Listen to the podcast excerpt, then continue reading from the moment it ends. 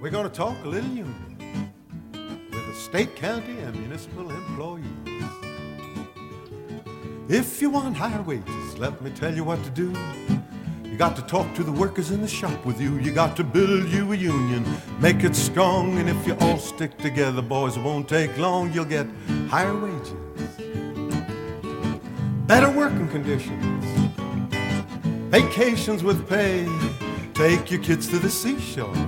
just as labor artist community has done throughout our history every time we've been down you've came to help us stand back up feel good about ourselves. Every time we were ready to quit you came along and encouraged us to go on just one more day. Every time we thought that we were outnumbered and outthought you came along and you said to us you can do this and most importantly, he actually made us believe that. In June 1979, Joe Glazer, a composer, musician, and educator active in the American labor movement, invited 14 other labor musicians to the George Meany Center for Labor Studies in Silver Spring, Maryland, to share labor related musical and written compositions and to discuss the effective use of music, song, poetry, and chants in labor activism. The three day event became an annual one, becoming known as the Great Labor Arts Exchange. This year, the 40th gathering, they missed a few years due to the pandemic, will take place June 15th through 18th at the Maritime Conference Center and Hotel in Linthicum Heights, Maryland. Everyone's invited to attend. Details at laborheritage.org. At the 31st gathering in 2009, Richard Trumka, president of the AFL CIO, spoke at the Great Labor Arts Exchange. Trumka died in 2021, but today we'll hear his voice again, plus some music from Joe Glazer.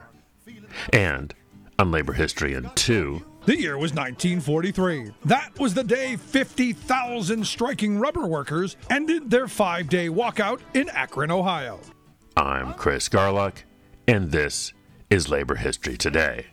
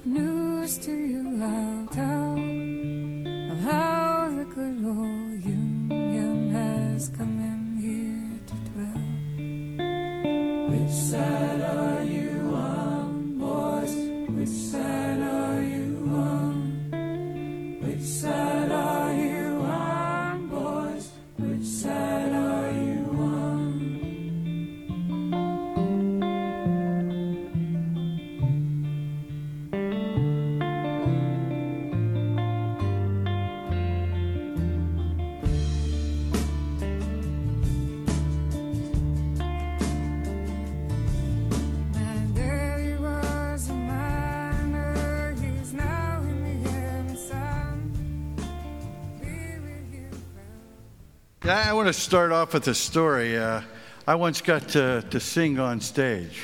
Yeah. In uh, 1985, I was president of Mine Workers, and we didn't have a strike fund.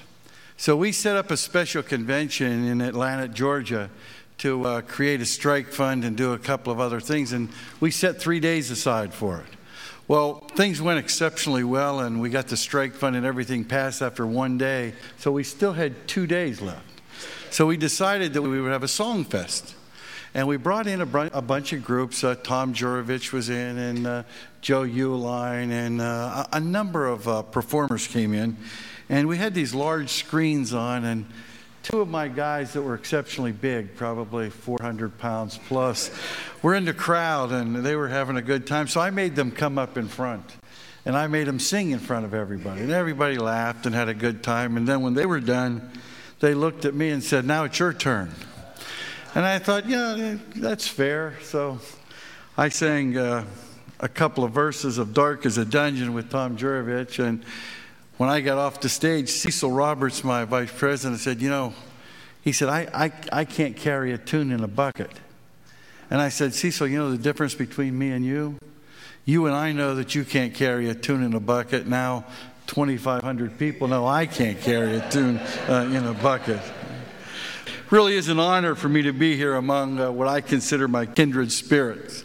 Uh, and that's what you all bring to, to our work and to that spirit uh, of being brothers and sisters uh, that you spread.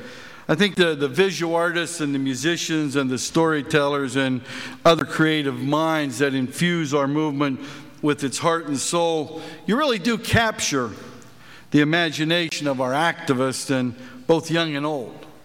And along the way, you raise up our ambitions to serve. Uh, and for that is what labor art has always done it's served the, the better angels of our natures. Now, most of you know that I'm a mine worker, and many of you know that I began working in the mines at age 19 beside my dad uh, in Nemacolin, Pennsylvania, and that I grew up with labor art, music, dance, theater, literature. Mining communities back then, uh, they, were, they were everywhere in southwestern Pennsylvania and Virginia, and they just teemed uh, with stories rooted in, in our folklore and our folk life and our folk ways. It seems like when things were bad, we were working five days a month. Uh, that's what kept our spirits high. That's what made our determination strong and kept us going when the times got really, really tough.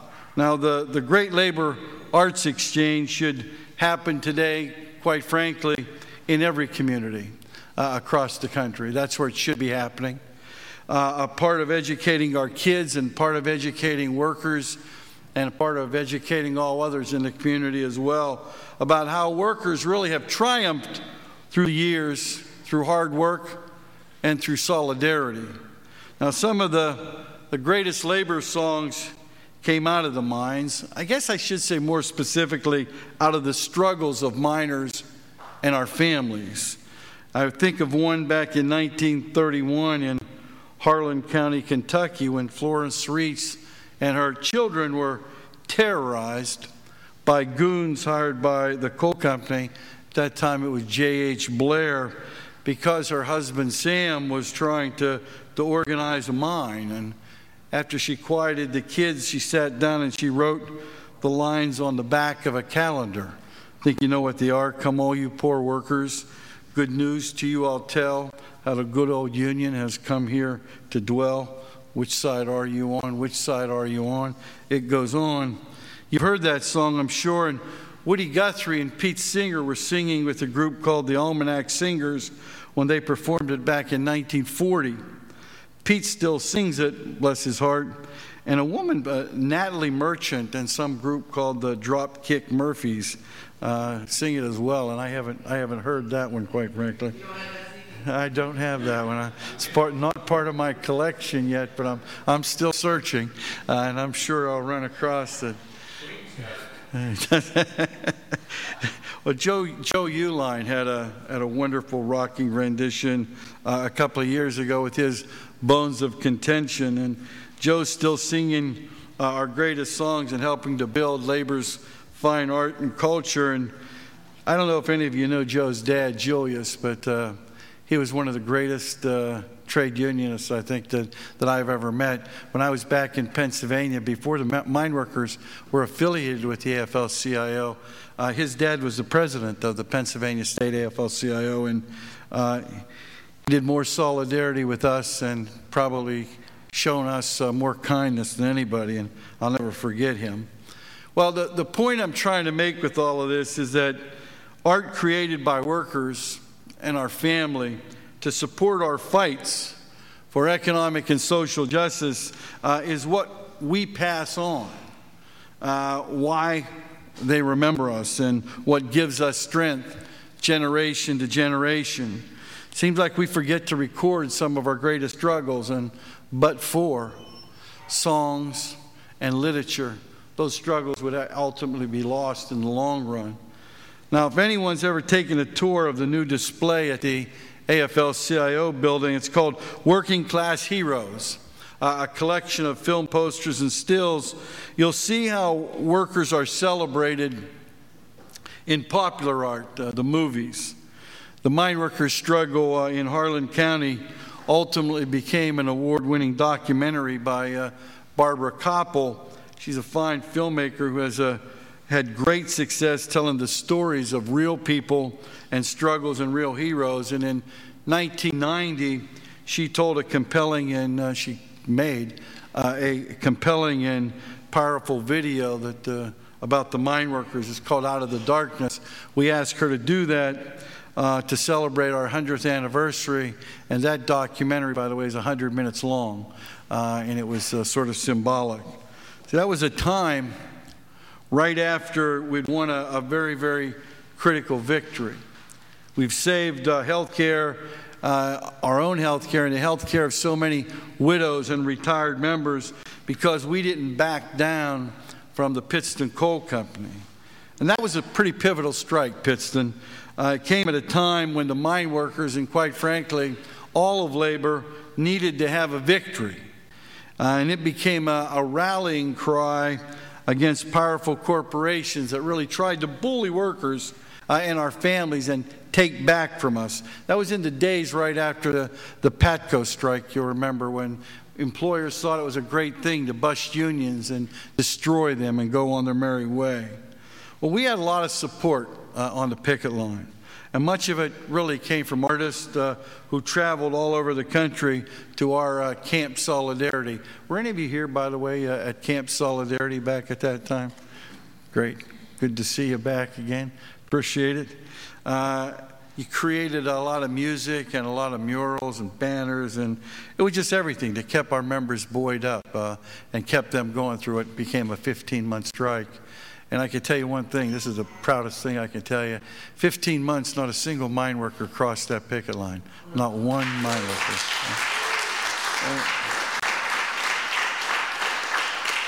We had uh, sort of everybody was piled up against us at that time. Federal judges were issuing injunctions. State judge issues an injunction against us finding us $500,000 a day, and the amount doubled every day. So it was 500, a million, 2 million, 4, 6, or 4, 8, 16, 32, et cetera, et cetera. And it reached this unbelievable sum. It was in the gazillions of dollars, and we ultimately started using it to make fun of.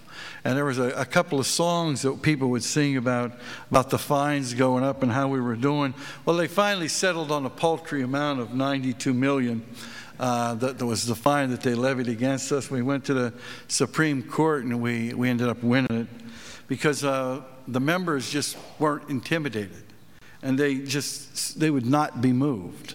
They just knew that they had to stand and fight and they had to win health care for retirees and pensions. And if we had lost it there, probably 125 or 150,000 others would have lost it immediately. Uh, and we didn't think that that was a way that we were allowed to go. So we weren't moved, just like the civil rights anthem goes. So, that, you know, we had people back then that were on our side, community people, and they came out all over. They were ministers and preachers and civil rights leaders and even U.S. senators and mayors and council members, but mostly they were workers. Workers coming to help workers win. Workers coming to stand in solidarity with, solidarity with workers. And it was uh, one of the most moving things I think that you could ever see. And I remember this one day that uh, we were out, we had meetings on Wednesday, and it just started raining, one of the torrential downpours like you've seen the last couple of weeks around here. And there were probably 5,000 people there.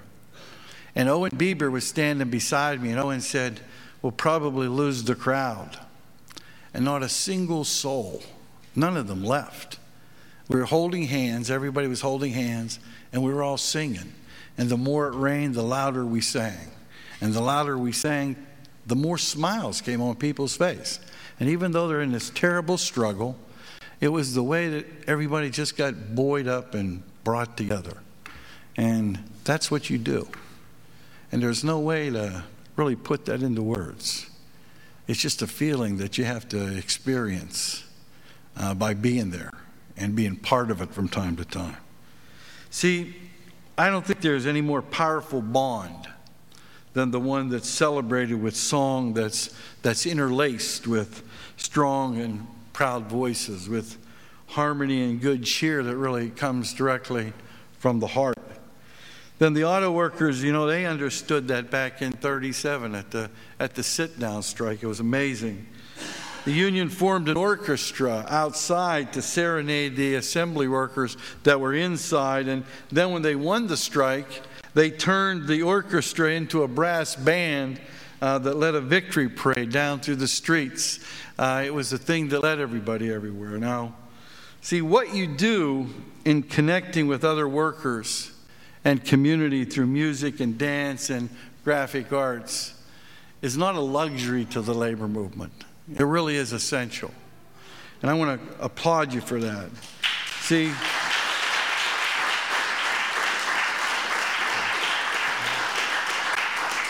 you, you actually put the movement into the labor movement and you give unions flavor and tempo and relevance. And quite frankly, just make us feel good all over uh, when we need to feel good. Yeah, I just read a, a story that uh, during recessions, that sales of candy bars go up. Candy goes up because people can't buy the big things to feel good about themselves, so they want to do something. They buy a candy bar and just sort of enjoy a candy bar when they do it. Well, you're sort of the candy bar for the labor movement in good times and bad times. So whether it's symbolic offering of bread and roses or dramatically acting out uh, by marionettes or voices raised in harmony on a picket line, you really connect our highest ideals for economic justice to the human spirit. And I've always loved the, the marionettes, uh, particularly that giant Mother Jones, uh, who played a leading role in fleshing out Marc Rich uh, from his Swiss chalet back when the steelworkers made Ravenswood a rallying cry uh, for all the labor. But uh, Mother Jones, uh, writer, organizer, hellraiser, uh, at the turn of the 20th century, really does live on today in the heart of our movement because uh, of labor artists like yourself. And God only knows we could use a little bit more of Mother Jones in all of us uh, to raise just a little more hell and to raise voices just a little higher and to, to kick the dust off the backside of a little more people. Now, I want to say that your work preserves her creative force even today and really does inspire a new generation of activists uh, to get involved to raise voices. So I congratulate you here at the 12th Annual Conference on Creative Organizing and the 31st uh, Great Labor Arts Exchange. Your theme for this conference, uh, no more than ever, now, now more than ever, raise your voice to be heard, is particularly per- pertinent now more than ever because the labor movement is really at a turning point. You know, after decades of retrenchment against corporate power on steroids, government is literally injecting the financial sector as it pumps it up. Unions are being challenged once again to rise up, and rise up we must. We've been buffeted by the cruelest of hoaxes. We're told that this is an economy that really raises the American dream. Well, the American dream is beyond the reach of too many Americans right now. It's a nightmare unless you're rich and you're well connected. For most uh, workers, the economy's proven to be a house of cards, built not to last, uh, at least not for the most of us. The investors who put in place, uh, with the government's support, I might add, have sort of ran off with the loot. They had a tremendous party for the last 30 years. We didn't get invited. And when the party was over, they asked us to clean up and to pay for it. That's what we're doing. See, there's something seriously wrong with the system that encourages a family to purchase homes that they can't afford, to take jobs that companies ship overseas, and to put their money in savings plans that's tethered to Wall Street greed. They may call it pensions, We call it, quite frankly, a scam. But we now, right now, I think we really do have an opportunity to change a lot of that. With a new president who shares our vision for jobs and opportunities, and with a pro worker majority in Congress, with an economy that badly needs the balance that only unions can bring to that economy. So, just like in the 30s, when the excesses of the American uh, robber barons demonstrated the need for federal regulation and worker organization, the situation is remarkably, remarkably similar today. We have the fabulously rich investor class that continues to capitalize on federal largesse, and we have millions of working families struggling to make ends meet in an economy that is in the tank. So, just as unions helped to build the middle class after the Great Depression, we're poised to restore the middle class right now after this new global uh, economic crisis. And that's where you come in because we need your help. We need your creative efforts to connect what we do to the dreams and to the aspirations of working people. Just as labor artist community has done throughout our history, every time we've been down, you've came to help us stand back up, feel good about ourselves. Every time we were ready to quit, you came along and encouraged us to go on just one more day. Every time we thought that we were outnumbered and outthought, you came along and you said to us, You can do this. And most importantly, you actually made us believe that. And for that, we owe you a tremendous debt of gratitude. You see, we need your talents right now to showcase the importance of the Employee Free Choice Act and health care reform that provides quality and affordable health care for everyone.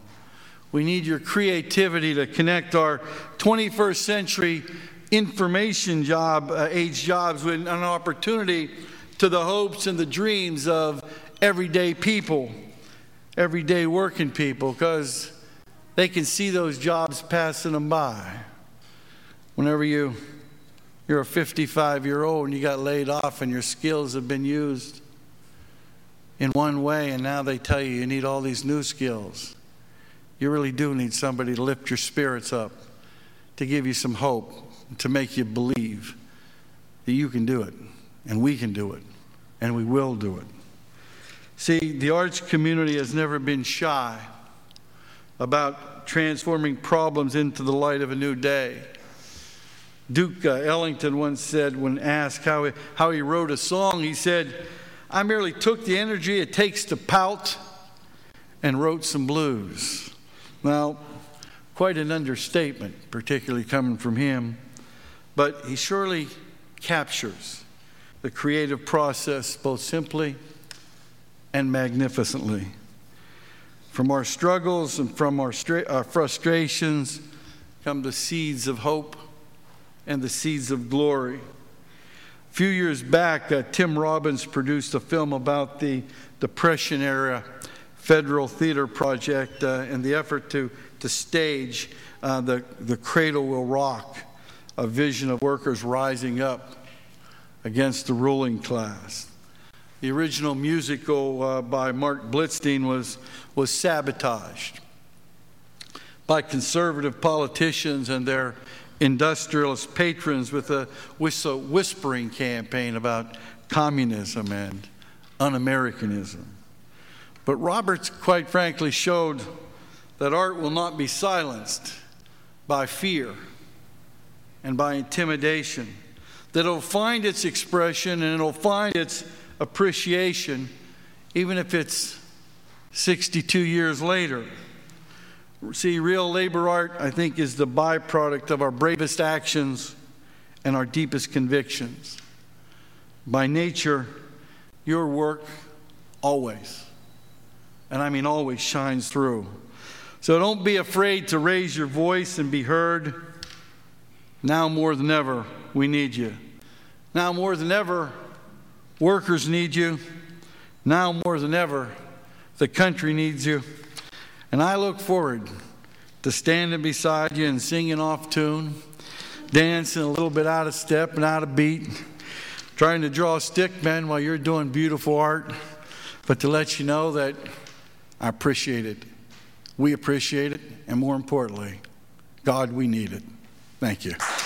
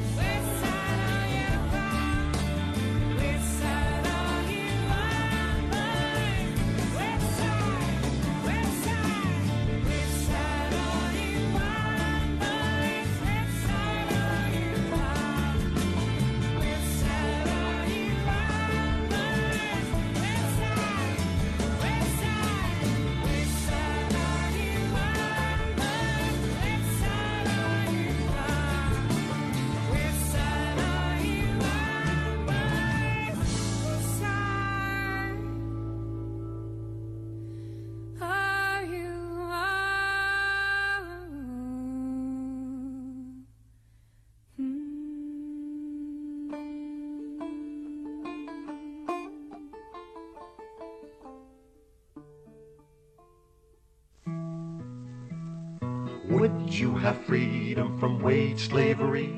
Then join in the grand industrial band. Would you from misery and hunger be free? Then come do your share like a man. There is power, there is power in the band of working men when they stand, when they stand hand in hand.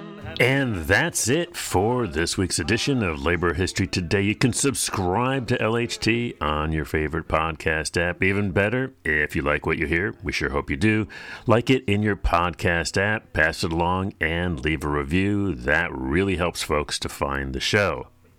Labor History in Two is a partnership between the Illinois Labor History Society and The Rick Smith Show, that's a labor themed radio show out of Pennsylvania. The 2023 Great Labor Arts Exchange will take place June 15th through 18th at the Maritime Conference Center and Hotel in Linthicum Heights, Maryland. Everyone's invited to attend, that means you, and you'll find details at laborheritage.org. Our music today included Talkin' Union and There Is Power in a Union, both sung by Joe Glazer, and Which Side Are You On, sung by Natalie Merchant. Labor History Today is produced by the Kalmanovitz Initiative for Labor and the Working Poor at Georgetown University. The Labor History Today team includes Ben Blake, Patrick Dixon, Leon Fink, Sherry Linkon, Joe McCartin, Evan Papp, Jessica Pozak, and Alan Wierdak. For Labor History Today, this has been Chris Garlock. Thanks so much for listening. Keep making history, and see you next time. Power, that's a power that must rule in every land. One industrial union grand. Come, all ye workers from every land, come join in the grand industrial band. Then we our share of this earth shall demand. Come on, do your share like a man. For there's power, there is power in a band of working men when they stand, when they stand hand in hand. That's a power, that's a power that must rule in every land. One industrial union grand, one industrial union.